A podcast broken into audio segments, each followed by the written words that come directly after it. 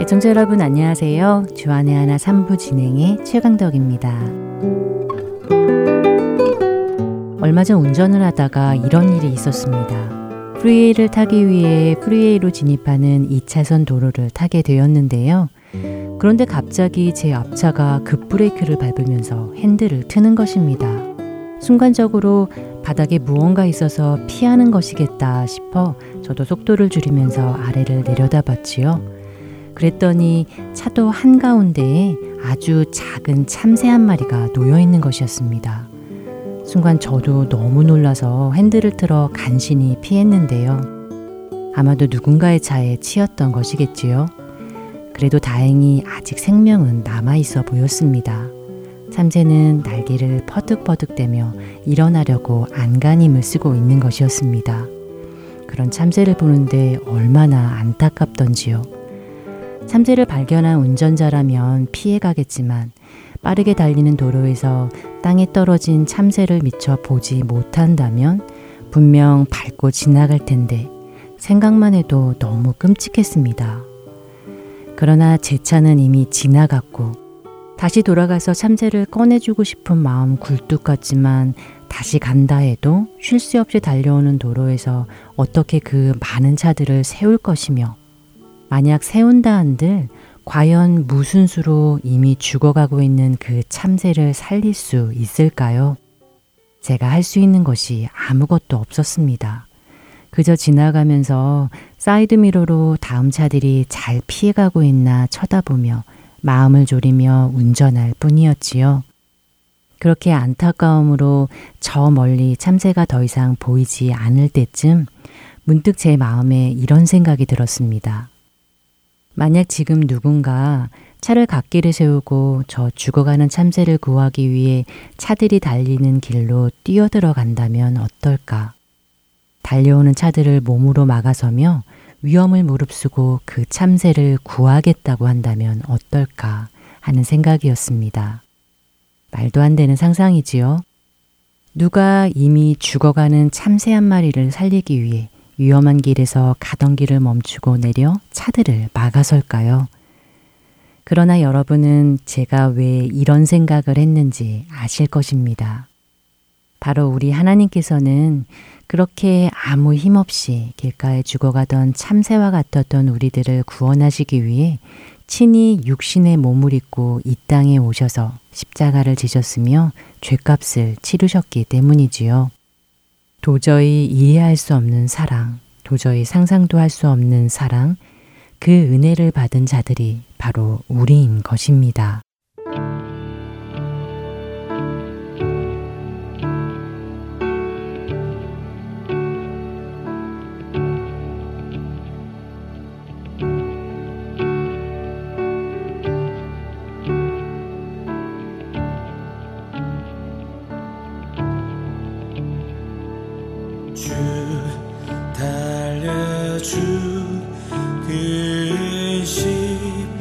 Say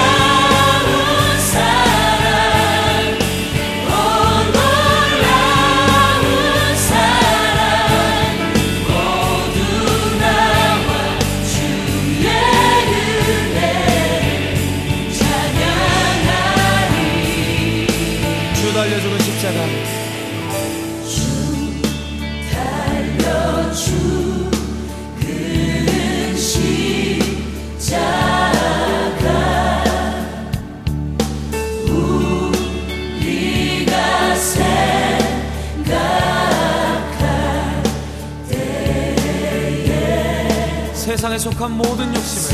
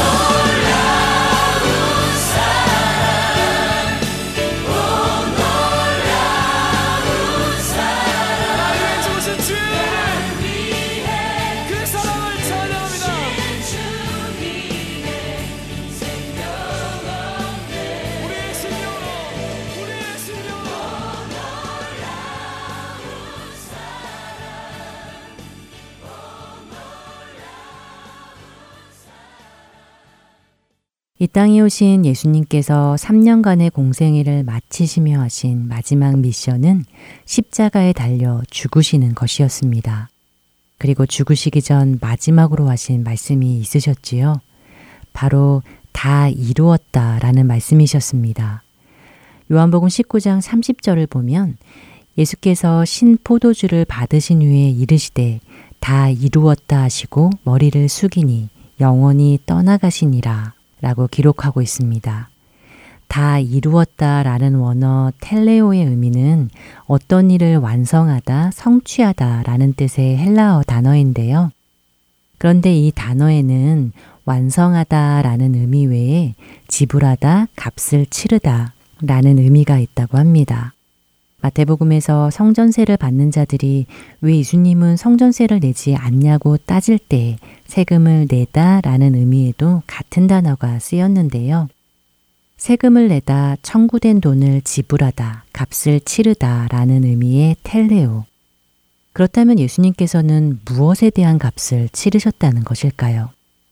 이 말씀의 의미를 알기 위해서 먼저 생각할 것은 도대체 우리가 어떤 상태이었나 하는 것일 텐데요. 죄의 싹은 사망이라는 것을 우리는 알고 있습니다. 우리 각자는 자기 자신의 생명으로 자신의 죄값인 사망을 치루어야 하지요. 어느 누구도 다른 사람의 죄값을 대신 치루어 줄 수는 없습니다. 의인은 없되 한 명도 없기에 모든 사람은 하나밖에 없는 자신의 생명을 자신의 죄값을 위해서만 치를 수 있었습니다. 그렇기에 우리 모두는 자기 죄에서 벗어나지도 못하고 죽을 수밖에 없는 상태였습니다. 죽기만을 기다리는 상태였지요.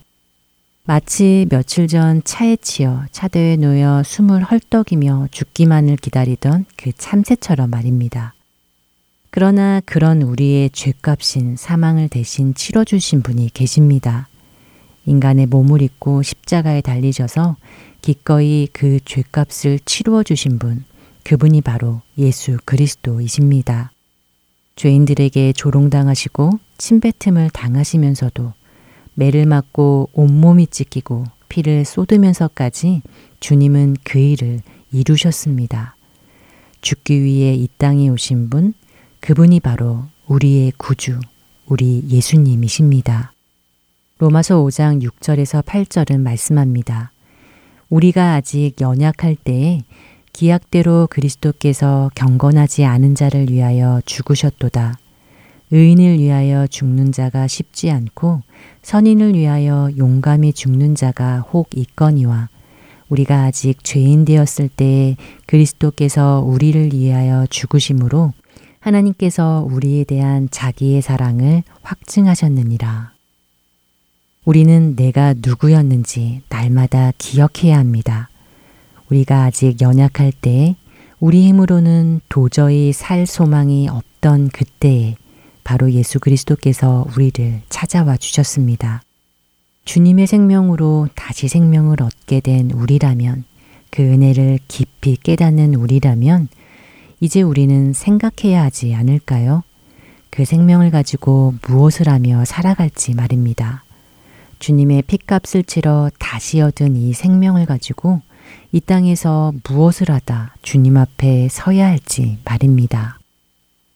한 주간 내가 누구였는지 깊이 묵상하며 우리에게 그 귀한 생명 주신 그 은혜를 다시 한번 감사하는 우리 되기를 바라며 찬양후의 주안의 하나 삼부 준비된 프로그램으로 이어집니다.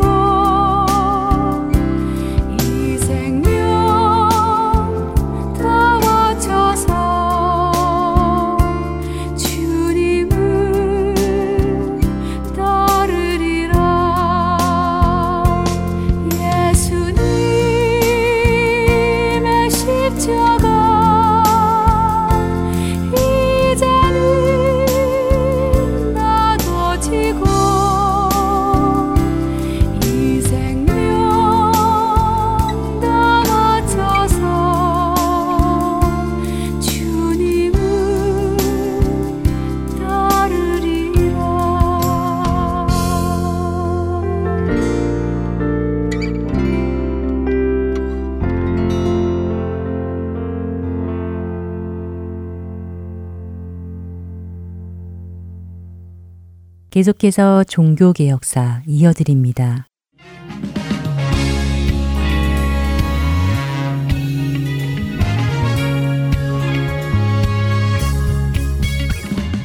애청자 여러분 안녕하십니까?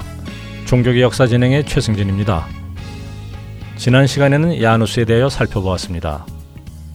대학 교수이면서 교회의 사제였던 체코의 야누스는 당시 부패한 교회와 성직자들을 비판하며 성경적인 교회의 모습을 회복해야 한다고 주장했습니다.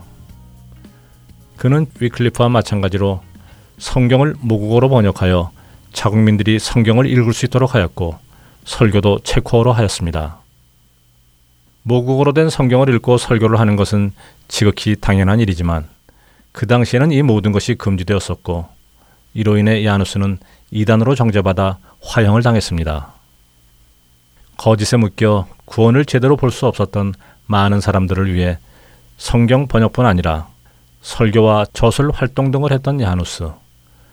그는 결국 죽임을 당했지만 종교개혁을 향한 갈망은 꺼지지 않고 후대에도 계속되었습니다. 그리고 야누스가 죽은 지 약 100년 후에 독일에서는 마틴 루터가 당시 교회와 교향을 비판하며 반박문을 제기한 사건이 일어납니다. 오늘부터 마틴 루터에 대해서 살펴보도록 하겠습니다. 마틴 루터가 살았던 16세기 초 독일 역시 성경 읽기를 금지하여 영적 무주와 비기독교적인 관행인 미신이 팽배했었습니다. 인간이 먼저 선행을 하면 하나님이 이 행동으로 인해 구원으로 응답하신다. 구원은 금욕과 절제, 그리고 고행을 행함으로 얻어지는 것이다. 라는 잘못된 구원론이 퍼져 있었습니다. 그 영향 아래 있던 마틴 루터는 어느 날 자신의 가까운 곳에 내리친 벼락을 보며 죽음의 공포를 경험한 뒤 자신의 구원을 위해 수도사가 되기로 결심합니다. 그가 들어간 아우구스티누스 수도원은 엄격한 규율로 유명한 곳이었다고 합니다. 그는 수도원에 들어가 금욕과 절제, 고행을 행하며 자신의 죄와 벌, 구원에 대한 문제를 해결하고자 노력합니다. 매일 일곱 번 기도, 주기도문 25회 낭독, 철야기도, 금식기도, 고해성사 등 수도원의 규칙을 철저히 따랐으며 심지어 로마 스칼라 산타의 28개 계단을 무릎으로 올라가기도 했습니다. 어느 신학자는 만약 사람의 선행과 고행으로 구원을 얻을 수 있다면 마틴 루터는 이미 구원을 얻었을 것이다 라고 말했다고 합니다. 그 정도로 마틴 루터는 늘 자신의 죄로 인해 괴로워하고 고민하며 죄를 해결하기 위해서는 어떠한 고행도 마다하지 않는 아주 금욕적이고 경건한 수도사였습니다. 그러나 그의 금욕적인 삶과 고행에도 불구하고 마틴 루터는 여전히 죄책감으로부터 벗어날 수 없었습니다.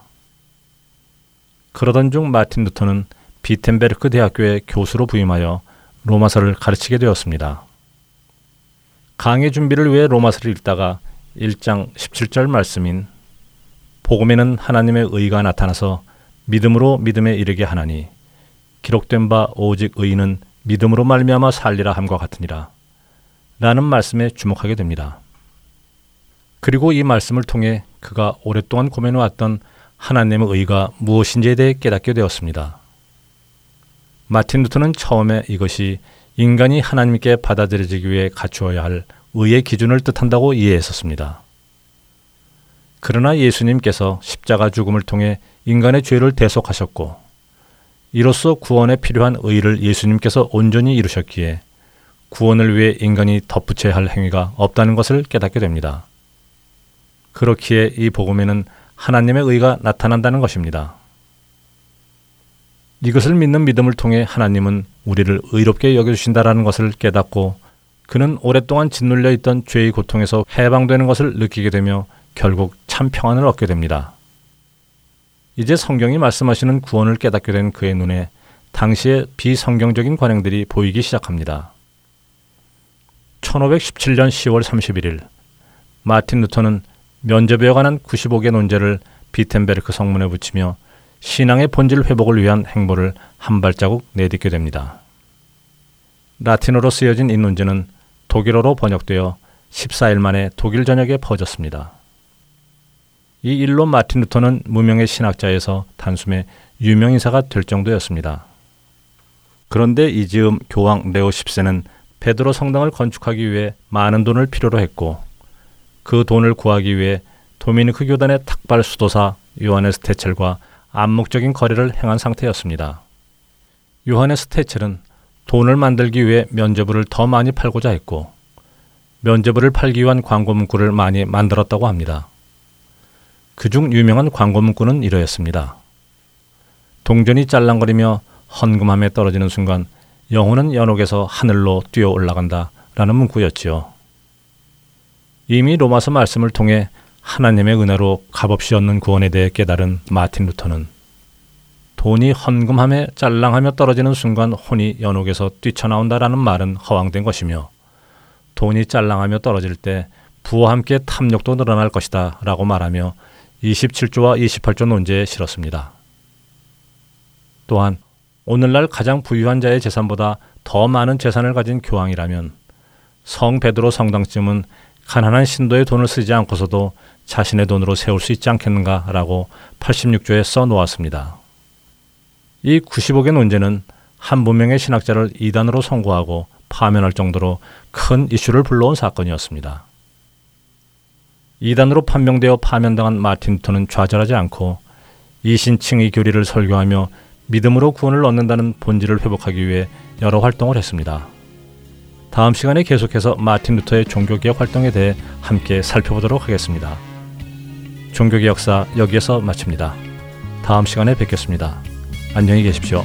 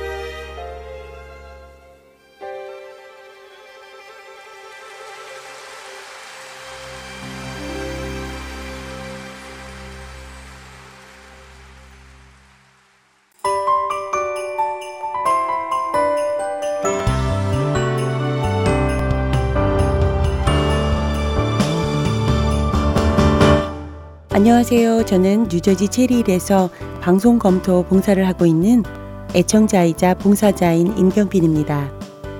허젠서울 복음방송에서 1년에 한 번 실시하는 애청자 설문조사 아시죠? 저희 같은 애청자들의 의견이 프로그램을 만드는데 큰 도움을 준다고 하더라고요. 우리들의 참여가 하트앤서울 복음선교의 방송을 만드는데 큰 도움을 줄 수 있다니 얼마나 기쁜지 모르겠습니다. 여러분들도 함께 참여하셔서 영혼을 살리고 세우는 이 귀한 방송에 도움을 주시면 좋겠습니다. 설문조사에 참여는 여러분 댁으로 보내드린 설문지를 통해서 혹은 www.heartandsoul.org 홈페이지를 통해 하실 수 있답니다. 혹시 설문지가 필요하신 분들은 언제든지 사무실로 연락하시면 보내드린다고 하네요. 연락하실 번호는 602-866-8999입니다. 작성하신 설문지는 함께 보내드린 봉투에 넣어서 보내주시면 되고요. 봉투가 없으신 분들은 12802 North 28th Drive, 피닉스, 아리조나 85029로 보내주시기 바랍니다. 이번 애청자 설문조사는 11월 15일까지 진행되오니 예수님을 사랑하시는 여러분들의 많은 참여를 부탁드립니다.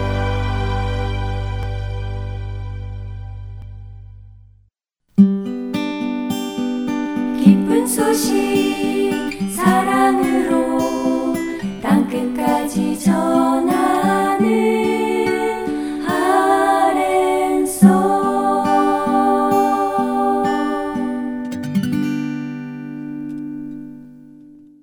이어서 아브라함의 하나님 함께 하시겠습니다.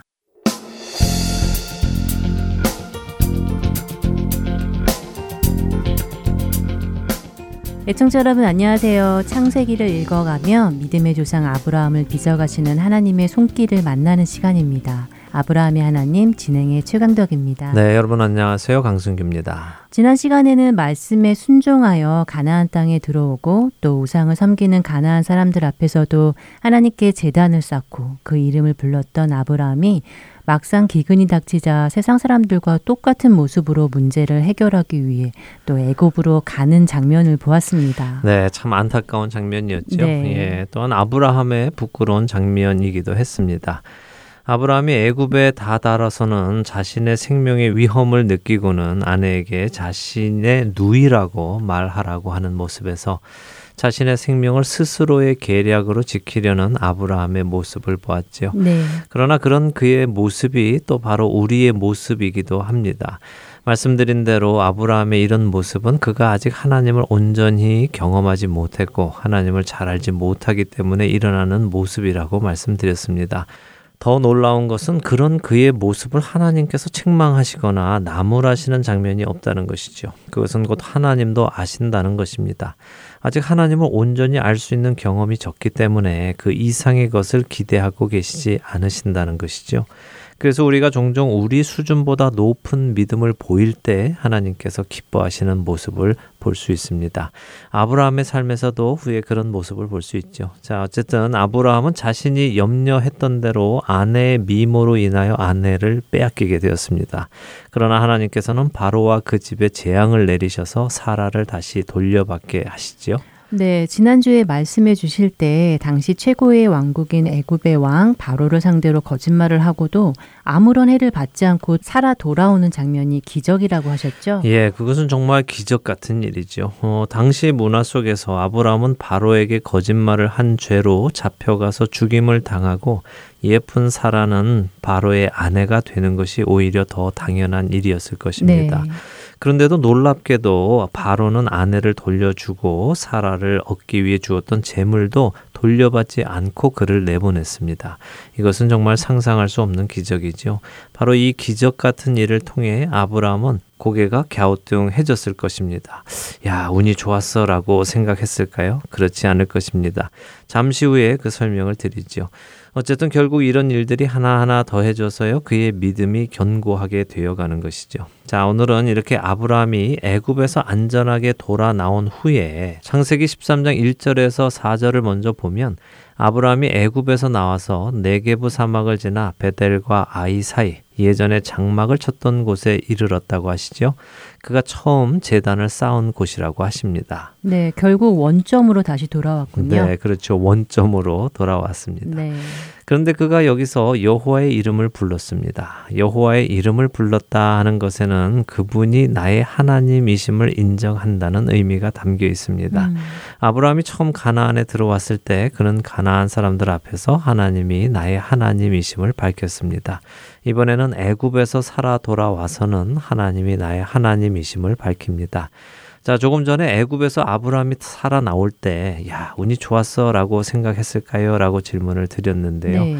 아, 만일 그가 운이 좋아서 살아 나왔다고 생각을 한다면 그는 재단을 쌓지 않았을 것입니다. 음, 그러나 그는 하나님께서 자신을 지키셨다는 사실을 어렴풋이라도 알았을 것입니다. 그렇기에 처음 재단을 쌓은 그곳에 와서 하나님의 이름을 부른 것이죠.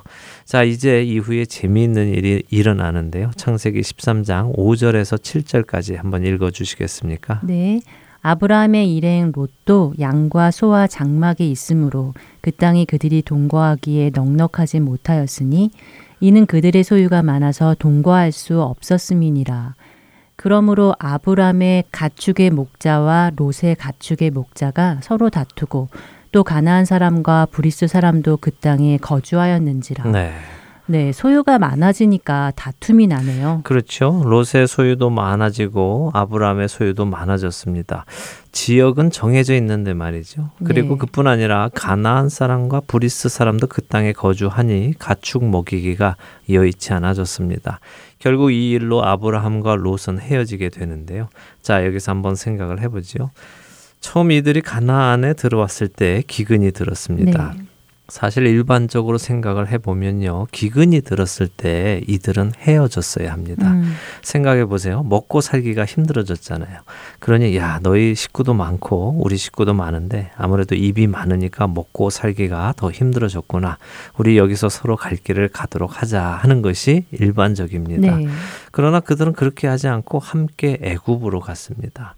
왜 아브라함은 그와 헤어지지 않았을까요? 전에도 계속해서 말씀드렸지만 아브라함은 롯을 조카라고 생각하지 않았기에 그렇습니다.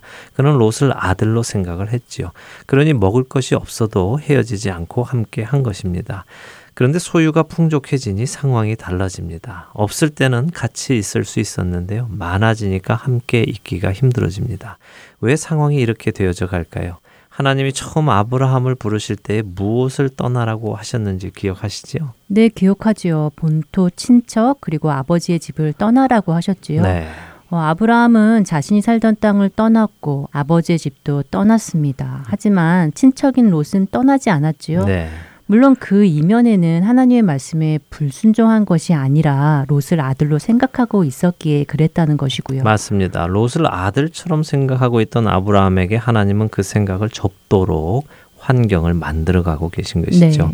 이 사실은 아주 중요합니다. 왜냐하면 아브라함은 앞으로도 자신의 상속인을 자신의 종인 엘리에셀이라고 말하기도 하고요. 더 후에는 이스마엘이라고 말하기도 하기 때문인데요. 음, 다시 말씀드리면 하나님의 후손에 대한 약속을 구체적으로 알지 못하는 아브라함은 처음에는 롯을 상속인으로 또 롯이 떠나자 자신의 종인 엘리에셀을 상속인으로 그러자 하나님께서 아니야 그가 아니라 네 몸에서 날짜가 상속자가 될 것이다 이렇게 하시자 이번엔 이스마엘을 상속자로 생각하게 되지요.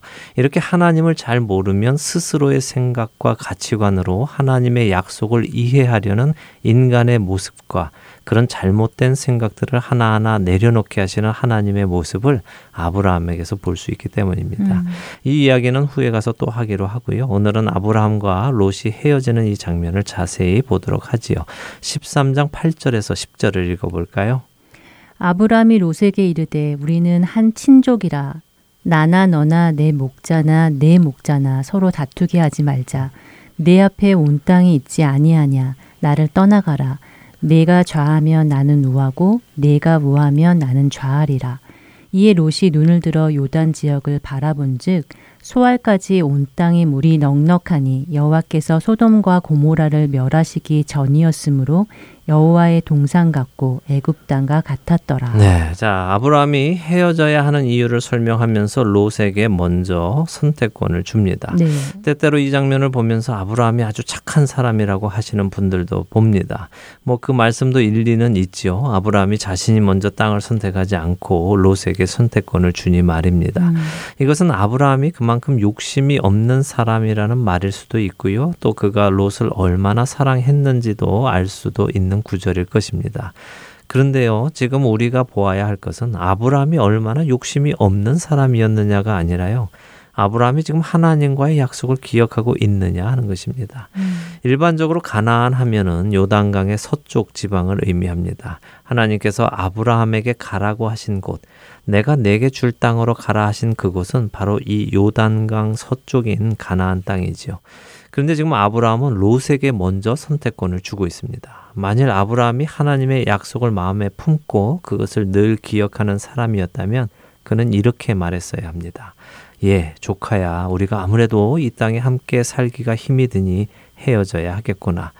나는 하나님께서 가라고 하신 땅이 있으니 나는 서쪽으로 가야 한다. 그러니 너는 동쪽으로 가거라. 이렇게 하는 것이 옳지요. 네. 그런데 그는 그렇지 않았습니다. 하나님의 약속이 그의 심중에 명확하게 새겨져 있지 않은 것이죠. 그는 이렇게 말합니다. 네 앞에 있는 땅 중에 네가 원하는 땅을 먼저 선택해. 네가 서쪽을 택하면 나는 동쪽, 네가 동쪽을 택하면 나는 서쪽을 택할게라고요. 어유 롯이 동쪽을 택했으니 다행이지 만약 롯이 서쪽을 택했으면 어쩔 뻔했을까요? 큰일 날 뻔했네요. 네, 큰일이죠. 뭐 물론 롯이 서쪽을 택했을지라도 하나님의 약속이 이루어지는 데에는 차질은 없었을 것입니다. 네. 하나님은 다른 방법을 통하여 아브라함이 약속의 땅 가나안에 정착하도록 하셨을 테니까요. 그러나 시간은 조금 걸렸겠죠. 음, 아브라함에게는 다행히도 또 롯에게는 불행히도 롯은 동쪽을 택했습니다. 롯이 동쪽을 택한 이유가 무엇이었습니까? 네, 온 땅이 물이 넉넉하니 여호와의 동상 같고 애굽 땅과 같았기 때문이라고 하십니다. 예, 그렇죠. 참 아이러니하게도 또 동쪽입니다. 네. 계속해서 동쪽의 땅은 하나님으로부터 멀리 가는 땅이 됩니다. 어쨌든 롯은 자기 눈에 보기 좋은 땅을 택했습니다. 창세기는 시작부터 우리가 눈에 보기에 좋은 것을 택할 때마다 어려운 일이 찾아오는 것을 보여줍니다. 하와가 보기에도 좋은 선악과를 따먹었지요. 창세기 6장에 하나님의 아들들은 자기들 보기에 아름다운 여자들을 택하여 아내를 삼았습니다. 결국 이것은 홍수의 심판을 가지고 오게 되는 시작점이 되었지요. 아, 사실 바로 왕도 사라의 아름다움을 보고 그녀를 택했다가 낭패를 보았습니다. 오늘의 롯도 자신의 살 곳을 정할 때 눈에 보기 좋은 곳을 선택합니다. 조금 두려운데요. 그러면 우리가 무엇을 선택할 때 어떻게 선택을 해야 할까요? 어, 눈에 보기 안 좋은 것들을 선택해야 할까요? 보기 좋은 것을 선택하면 다 이렇게 끝이 안 좋으니 말입니다. 예, 재미있는 질문이네요. 글쎄요, 어, 어떻게 해야 한다고 생각하세요? 어, 사실 이 말씀은 꼭 눈에 보기 좋은 것이 다 나쁘다는 말씀은 아닙니다. 그들이 눈에 보기에 좋은 것을 선택했다는 말의 의미는요, 겉모습으로만 판단을 했다는 의미죠. 음, 그러니까 생각 없이 더 중요하게는 하나님께 여쭙지 않고 자기 육신의 욕심을 따라서 선택했다는 말씀입니다. 그렇게 우리가 무엇을 선택할 때 그 선택 기준이 욕심이 아니라 참된 것, 의로운 것, 옳은 것, 경건한 것, 거룩한 것, 정결한 것, 이런 것들을 따라 결정을 하면 눈에 보기 좋아도 괜찮지요. 아, 그렇군요. 욕심을 따라 선택하는 것이 아니라 말씀을 따라 또 하나님의 성품을 따라 결정하면 된다는 말씀이군요. 예, 그렇습니다. 자, 다시 본문으로 돌아오죠. 어, 자, 여기서 우리는 보이지 않는 하나님의 손길을 느낄 수 있습니다. 가나안에 왔을 때 기근이 오도록 하신 것도 또 그들이 애굽으로 내려가도록 내버려 두신 것도 또 애굽에서 많은 재물을 얻어 나오게 허락하신 것도 이로 인해 아브라함과 롯이 헤어지게 되는 것도 모두가 하나님께서 처음에 아브라함에게 요구하셨던 본토 친척 아버지의 집을 떠나는 일이 이루어지도록 환경을 조성해 가신다는 것입니다. 비록 아브라함은 아무 생각 없이 이 일을 해나가고 있지만요. 우연히 이런 일이 일어나는 것은 아니라는 것입니다. 우리의 신앙 생활도 마찬가지입니다. 내가 알지 못해도 또 깨닫지 못해도 환경을 통해 하나님께서는 하나님의 뜻을 이루어 가고 계십니다. 나는 그냥 생각 없이 일을 했는데도 하나님의 철저하신 계획 속에서 일이 일어나고 있는 것이죠. 영적으로 어릴 때는 이런 일이 사실 보이지 않습니다. 그러나 먼 훗날 우리가 우리의 삶을 돌아볼 때 우리는 구비구비 또 매 순간마다 나의 인생의 그 길에서 함께 걸어오신 또한 나의 길을 인도해 오신 하나님의 손길을 보게 되죠. 아브라함도 지금은 그것을 보지 못합니다. 약속도 잘 이해하지 못하고요. 그냥 아들 같은 롯과 헤어지는 것이 가슴이 아프고 그래서 떠나 보내며 그에게 호의를 베풉니다. 어쨌든 이를 통해 롯을 아들처럼 생각하고 있던 아브라함은 롯에 대한 생각을 접게 됩니다. 롯은 아브라함의 상속자가 아니라는 것을 아브라함도 또한 글을 읽는 독자인 우리도 보게 되는 것이죠. 네, 왠지 아브라함의 마음이 좀 찡했을 것 같아요. 음. 또 롯의 일행이 떠나는 모습을 보면서 음, 찹찹했을 것 같은데요. 그렇겠죠. 기쁜 일은 아니었을 것입니다. 울적하기도 했을 것이고요. 네. 자, 그런 아브라함에게 어떤 일이 일어나는지 볼까요? 창세기 13장 14절에서 17절은 참 중요한 절입니다. 먼저 읽어 주시죠. 롯이 아브라함을 떠난 후에 여호와께서 아브라함에게 이르시되 너는 눈을 들어 너 있는 곳에서 북쪽과 남쪽 그리고 동쪽과 서쪽을 바라보라. 보이는 땅을 내가 너와 네 자손에게 주리니 영원히 이르리라. 내가 네 자손이 땅의 티끌 같게 하리니 사람이 땅의 티끌을 능히 셀 수 있을진데 네 자손도 세리라. 너는 일어나 그 땅을 종과 횡으로 두루 다녀보라 내가 그것을 내게 주리라. 네. 자, 이 장면이 참 중요한 절이라고 말씀드렸습니다. 네. 몇 가지 생각해 보죠. 먼저 이 장면이 중요한 점은 하나님께서 아브라함에게 요구하셨던 세 가지 본토 친척 아버지의 집을 떠나 내가 내게 보여줄 땅으로 가라 하셨던 세 가지의 요구가 충족되는 순간입니다. 그가 살던 땅은 떠났고 아버지의 집도 떠났지만 피부치 롯은 여지껏 끼고 있었지요. 그러나 상황이 만들어져서 결국 롯과 아브라함은 헤어지게 되었습니다. 하나님의 요구가 이루어지는 그 순간 드디어 하나님께서 아브라함에게 보여줄 땅으로 가라고 하신 그 땅을 보여주실 때가 된 것입니다. 하나님께서는 아브라함에게 임하셔서 말씀하십니다. 너는 눈을 들어 너 있는 곳에서 북쪽과 남쪽 그리고 동쪽과 서쪽을 바라보라. 보이는 땅을 내가 너와 내 자손에게 줄 것이고 그것이 영원히 이를 것이다. 그리고는 내 자손도 땅의 티끌같이 많게 해줄 것이다. 라고 약속을 해 주십니다. 마치 하나님께서 지금 이 순간을 기다려 오신 것처럼 롯이 아브라함을 떠난 후에 하나님께서 나타나심을 성경은 한 줄에 기록을 합니다. 이것을 통해 우리는 하나님의 약속이 이루어지기 위해서는 순서가 있고 절차가 있는 것을 알게 되죠. 그리고 그 순서와 절차가 무시되지 않는다는 것도 알게 됩니다. 그렇네요. 우리에게 요구하시는 일이 이루어져야 그 다음 단계로 이동하시는군요. 그렇죠. 자, 또 한 가지 생각해 볼 일은 아까도 말씀드렸지만 현재 아브라함의 마음은 울적했을 것입니다. 네. 롯이 떠났기 때문이죠. 찹찹하고 섭섭하고 타국에 와서 식구와 헤어졌으니 마음이 찡했을 겁니다. 음. 더군다나 아들처럼 생각하던 조카입니다. 그 마음을 하나님이 모르셨을까요?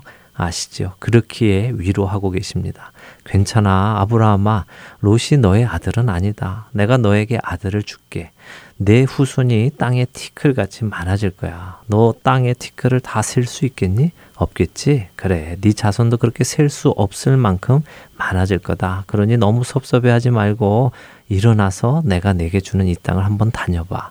이렇게 말씀하시는 하나님의 위로가 들리시죠?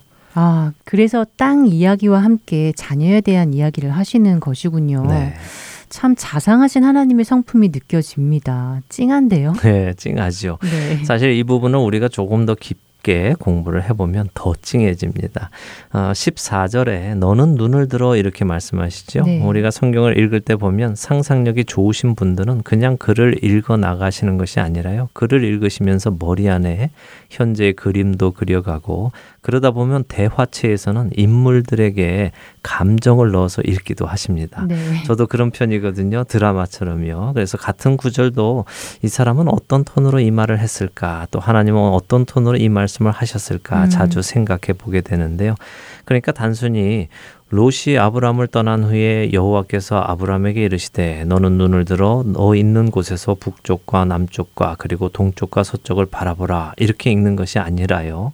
롯이 아브람을 떠난 후에 여호와께서 아브람에게 이르시되 너는 눈을 들어 너 있는 곳에서 북쪽과 남쪽 그리고 동쪽과 서쪽을 바라보라 이렇게 읽는 것이죠. 네. 그런데 지금 말씀드린 이 14절 같은 경우 한국어로만 그냥 읽으면요. 마치 하나님께서 이렇게 근엄한 음성으로 아브라함에게 아브라함아 너는 눈을 들어 너 있는 곳에서 바라보라 이렇게 명령조로 말씀하시는 것처럼 읽게 되고요. 또 생각하게 됩니다. 하나님은 근엄하신 분이라는 우리의 선입관이 아무래도 있기 때문인데요. 음. 하지만 한국어 성경에는 중요한 단어 하나를 번역하지 않았습니다. 영어 성경 역시 번역을 한 번역본도 있고 그렇지 않은 번역본들도 있는데요. 바로 히브리어 나라는 단어입니다. 이 나라는 히브리어는 구약 성경에 약 400번이 넘게 사용이 되었는데요. 그 중에 창세기에만 60번이 넘게 쓰였습니다. 그중 오늘 우리가 읽은 창세기 13장에만도 세 번이 쓰였는데요.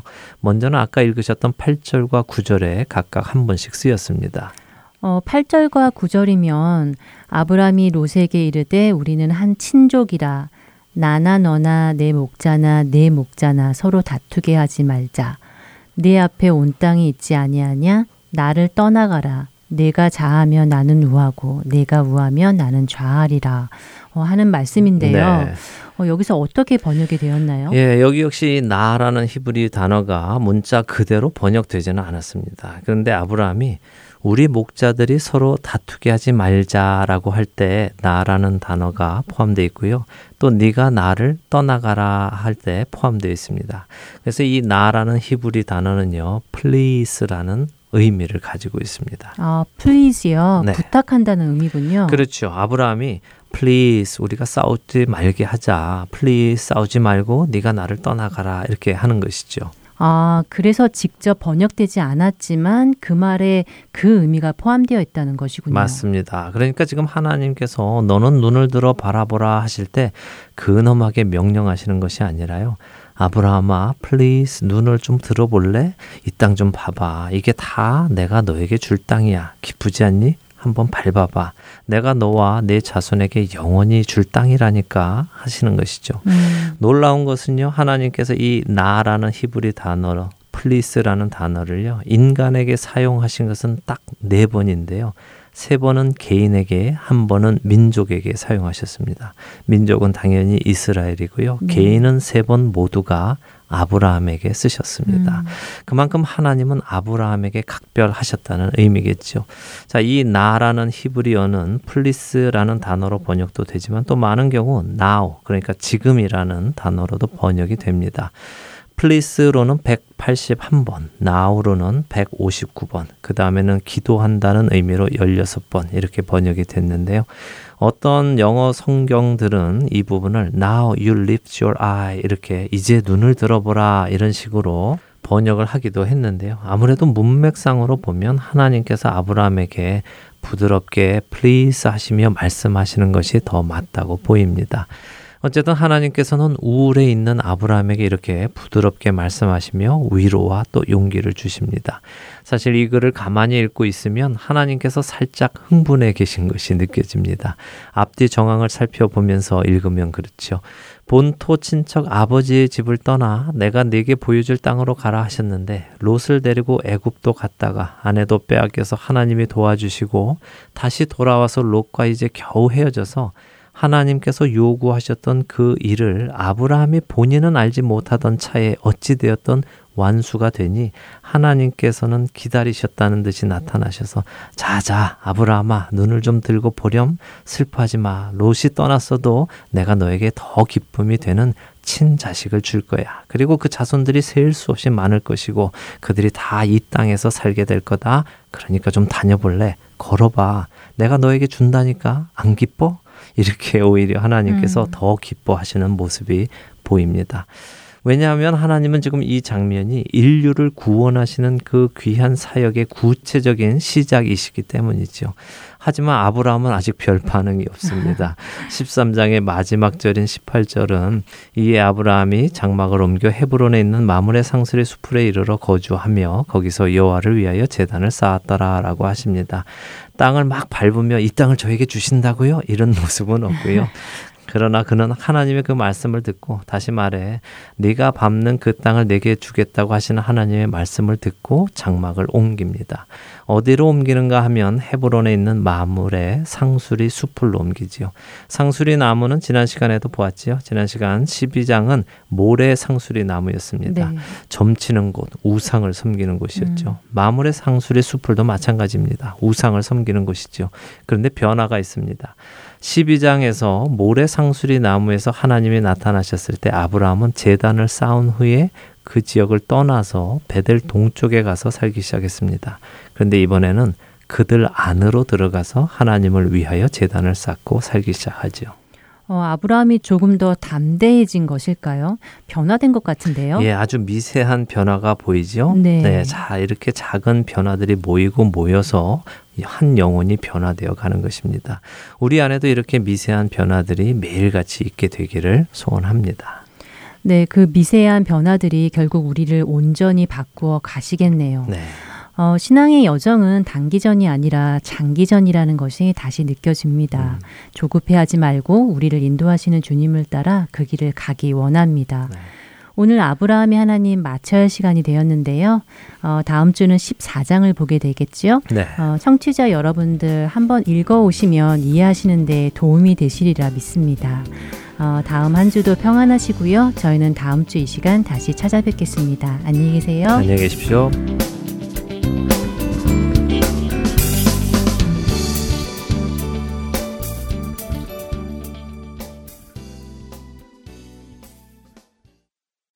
그 크신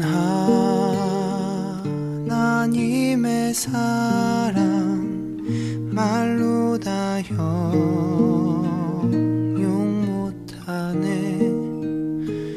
저